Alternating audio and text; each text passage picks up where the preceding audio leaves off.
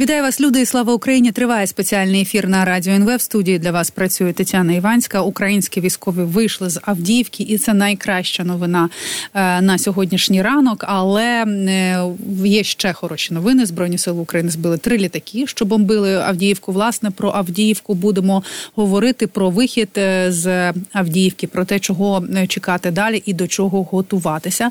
Разом із нами зараз на зв'язку Максим Лютий Морозов, майор МВС, офіцер Легіону Свободи. Пане Максиме, вітаю вас і слава Україні. Героям слава.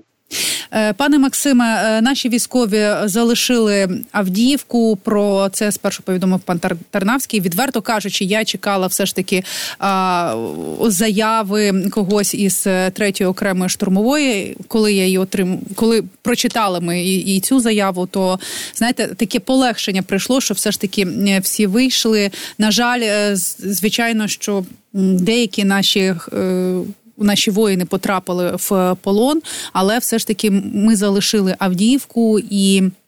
Е, цінуємо життя кожної людини, як е, е, кажуть і нам і головнокомандувач, і верховний головнокомандувач. Але говорячи про Авдіївку, нам говорять про те, що відійшли наші військові на е, в інші укріп райони. От хотілося б мені власне поговорити про те, наскільки ми готові е, до відбиття можливо е, наступних атак, і взагалі чи є нам куди, куди відходити.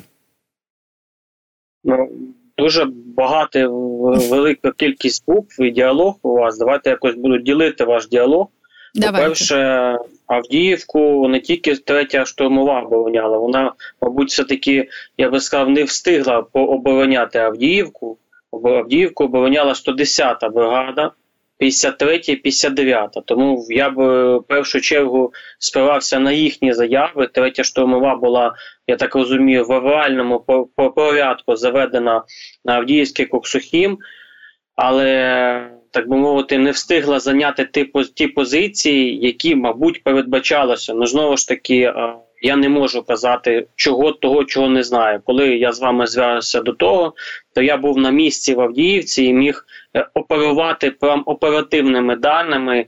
Е, з поля бою. Зараз я не знаходжуся в Авдіївці. Е, дуже важко дозвонитися до своїх побратимів з тої самої 110-ї бригади, щоб оцінити, так би мовити, втрати чи ще щось. А що там відбулося? Ми маємо тільки офіційну версію. Планувалася третя, третя штурмова на заміну 110-ї не планувалася. Чи це мало бути е, як підсилення? Це вже питання. ну, Точно не до мене, точно не до експертів, які себе називають експертами чи аналітиків. Це питання до генштабу, як планувалося, е, як планувалося заді, бути задіяна та чи інша бригада. Тому в даному випадку третя штурмова а, е, просто, скажімо так, попала з е, корабля на бал. Да? Тобто відразу чи вдалося їй зайти на ті позиції, які а, тримала 110-та, чи це вона просто відразу зіштовхнулася уже з проривом, які які здійснили московські війська. Це вже питання, так би мовити, до тих людей, хто на місці. Вони дадуть якісь пояснення, якісь озвучать. Звичайно, як на мене, як людина, яка з 14 року воює, я бачу багато спекуляцій. Е, багато якихось е, вкидів, особливо там дивують мене такі псо, коли хтось розказує, що а, е, здали третю штурмову, на що ви це озвучували в якихось ефірах, на ви там про це писали. Мене дивують такі псо, і що люди до сих пор на них ведуться, тому що ми відкриваємо карту State, і на State позначена кожна військова частина, кожен, а, кожен мотострілецький полк чи інший а, ворога то як ви думаєте, у ворога нема позначень і нема інформації, хто зараз захищає Авдіївку, Куп'янськ чи інший регіон? Е, чи ми з вами будемо один одного обманювати і казати, що вся агентатура ФСБ в нашій країні ліквідована? Тому оці люди, які поширюють оці е, фейки щодо ІПСО, щодо того, що хтось там публічно здав третю штурмову, швидше за все, вони або самі е, є представниками цього, цього е, так би мовити. Е, цих людей або вони не розуміють, що вони роблять. Тобто це легковірні якісь українці. Тепер щодо того, е, що як і далі будуть. Е, дії. Так, коли я був в Авдіївці, я був в Авдіївці десь до 20 е, січня, то е, будувалися будувалися оборонні лінії, будувалися рубежі на пануючих висотах. Можливо, саме туди зараз відійшли наші оборонці. Але в першу чергу я вважаю, що основний район це звичайно Коксохім. Тому основні зараз будуть бої проходити біля Коксохіма. Угу. Пане пане Максиме, ви кажете про те, що ви були в Авдіївці. Ми бачимо, що Росія продовжує перетворювати місто на на руїни. Фактично, вона робить те саме, що е, зробила із Бахмутом. Коли ви залишали е, місто, в якому воно стані були, і чи справді е, росіяни кидали на це усі свої живі сили? Чи правда те, що деякі пишуть наші військові в телеграм-каналах, що там місто всіяно е, російськими трупами? Так, почнемо з того, що о, я завжди казав, що некоректно щось з чимось порівнювати mm-hmm. Бахмут, Авдіївку. От зараз люди, які були в Бахмуті і поїхали Авдіївку, і кажуть, що в Авдіївці інтенсивність боїв набагато вища, ніж в Бахмуті. Ну тобто, якби я був в Бахмуті і Авдіївці, я би міг порівнювати. От мене дивують люди, які сидячи в Києві, порівнюють Бахмут і Авдіївку, mm-hmm. а самі навіть на Донецьку область не виїжджали. Тому я недолюблюю таких експертів. А щодо інтенсивності боїв, я лише можу порівняти деякі цифри. Мені невідомо скільки кабів було скинуто на Бахмут. Зато мені відомо, скільки протягом січня місяців кабів прилетіло на Авдіївку. Це близько е, 300 кабів. Тобто те містечко невеличке 30 тисячне отримало ще протягом січня більше 300 кабів. Я думаю, ну офіційні там військова адміністрація, статистичні відділи можуть навіть сказати і більшу цифру. Це на той момент, коли я там перебував. Тобто, тобто місто не існує, так?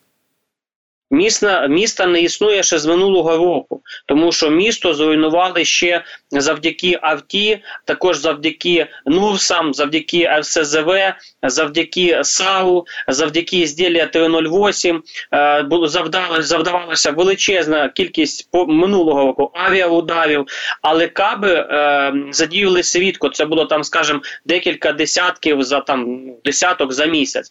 То за січень місяць це було сотні сотні кабів. Mm-hmm. Е, тому що ворог розумів, що ті захисники, які перебували на той час в Авдіївці, вони будуть кожну багатоповерхівку перетворити на форпост а, по обороні від москальської нечисті. Тобто кожна багатоповерхівка міг бути е, там знаходитися розрахунок птора, е, якийсь кулеметний розрахунок, який би не давав просуватися е, жодним групам ворога. Тому вони е, масово е, в січні застосували каби, щоб е, знищити будь-які можливі очаги нашого опору. Тому відповідно міста нема ще з 23-го року. Те, що зараз від нього все більше і більше лишається будівельного сміття, також правда. Щодо е, там валяються трупи росіян, ви знаєте, я би ну не розка, це якась така бравада чи е, замилювання, знаєте, такого от, от е, ну ми програли цю битву, і треба хоч якось е, вийти тепер сказати, що там от така ситуація. Я абсолютно не буду заперечувати, що там валяються трупи росіян, тому що вони валялися там і до. Е, цього цього штурму на підступах до Авдіївки. Але що це змінює? Ну деякі телеграм-канали там розказують про 30-70% загиблого особового складу в росіян. Тобто, це, якщо брати на бригаду, це може бути 1300 е, бійців. Якщо це там брало участь 7 бригад, це може бути 7 тисяч е, росіяни втратили вбитими і пораненими. Але це не змінює ситуацію. Ми втратили Авдіївку, і зараз перед керівництвом, перед нашими бійцями, перед дімною, як таким самим бойцем буде стояти запитання, як стримувати подальшу навалу е, москальні, і як в подальшому відбивати цю Авдіївку назад в рідну українську державу. Угу. Ну от е, власне тому я і питала про інженерно-фортифікаційні споруди, чи добре вони е, чи добре вони підготовлені, і це ж залежить ще і від місцевих очільників, так поблизу поблизу міст Авдіївки, так тому що знаємо, що, наприклад, те саме місто Покровськ, там ну не не можна сказати, що е, в місті працюють самі патріоти, і не можна сказати, що він готовий та далі до е, оборони. Якщо ми давайте ми не будемо так. давати оцінки керівництво міста Покровськ. З чого ви взяли, що там працюють не патріоти? Розумієте? Ви знаєте особисто голову заступників чи працівників, чи що ви маєте на увазі? Я маю на увазі, що е, люди, які служать в збройних силах України, кажуть, що Покровськ не готовий до оборони. Ну то це це інша заява. Mm. Тоді я в цьому можу погодитись з військовими, тому що не тільки Покровськ в певній мірі не готовий, а й не готовий Мирноград, який знаходиться, mm. так би мовити, ближче до Авдіївці. Якщо зі сторони Карловки, то відповідно е, Покровська ближче. Але якщо рухатись на Авдіївку і на Очеретяни, тому що mm. зараз буде Очеретяни, я більш акцентував би не на Покровську чи Мирнограді, а саме на Очеретяному я би акцентував увагу, тому що це нас наступне е, більш-менш таке. Mm-hmm. Велике, скажімо, ну велике не підходить, але СМТ, яке може перетворитися знов на достатньо е, міцний і серйозний е, форпост для просування е, угу. для зупинення просування москалів. Ну виходить, що справді Авдіївка зараз для Росіян це ключ до Мирнограда. Далі йде Покровськ, плюс з Авдіївського напрямку а, вони можуть розвивати ударні групи в напрямку Костянтинівська на трасу Мирноград, Костянтинівка. Та й там далі Очеретяни до Мирнограда. Далі Білогорівка йде. Це останній населений пункт е, не під окупацією. Там а, так само можуть відбуватися сильні бої. І якщо вони беруть її, тоді це вже буде ключ е, до е, Сіверська. І виходить Покровськ це виходить їхня задача, і це вони отримують західні ворота Донецької області. Дивіться, Сіверськ він знаходиться трошки в протилежному боці, але ви все правильно прочитали аналітику. Також Сіверськ зараз під величезною небезпекою, але Авдіївка вона не не так би мовити не відноситься mm -hmm. до Сіверська, там Білогорівка. Зараз е, дійсно е, Авдіївка, як в тактичному плані. Вона такі така собі ворота на ці міста Константинівка, що ви сказали, а Мирноград і Покровськ. Знову ж таки, Е, те, що можна сказати в ефірі, е, і те, що я бачив, це оборонні споруди е, і оборонна лінія вона будувалася на панівних висотах. Це я бачив, і там дійсно можна вести достатню кількість е, і якісну оборону.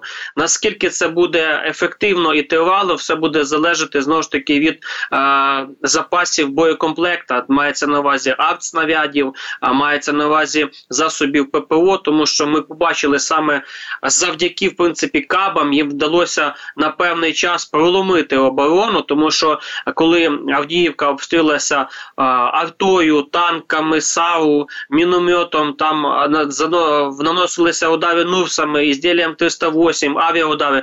Все це якось звикалося, і в принципі е, наші захисники, е, наші побратими, е, побратими знаходили ключ. В боротьбі з цим явищем і ефективно знищували кацапню. Зараз же ж коли Активно ворог почав застосовувати каби без е, ефективного е, ППО. Оборона проти кабів майже неможлива. Я навіть не знаю.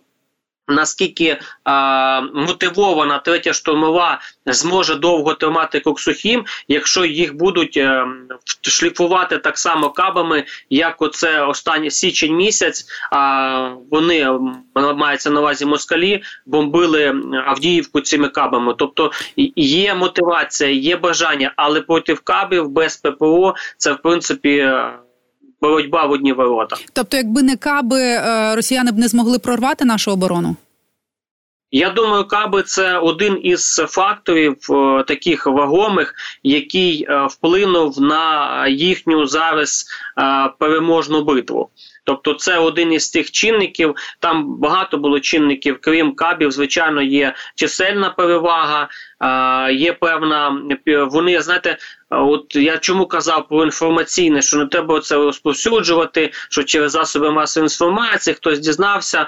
Е, насправді їхня агентатурна мережа дуже добре зрозуміла ситуацію, яка зараз відбувається на Авдіївці. Вона зрозуміла, що е, є дефіцит артснарядів, є дефіцит дронів камікадзе і є проблема з ротацією піхоти. Тобто, як я розумію, третя штурмова не встигала чи е, чи встигала зайти на ці позиції, тобто теж там треба розібратися, е, щоб офіційно щось 110 заявила.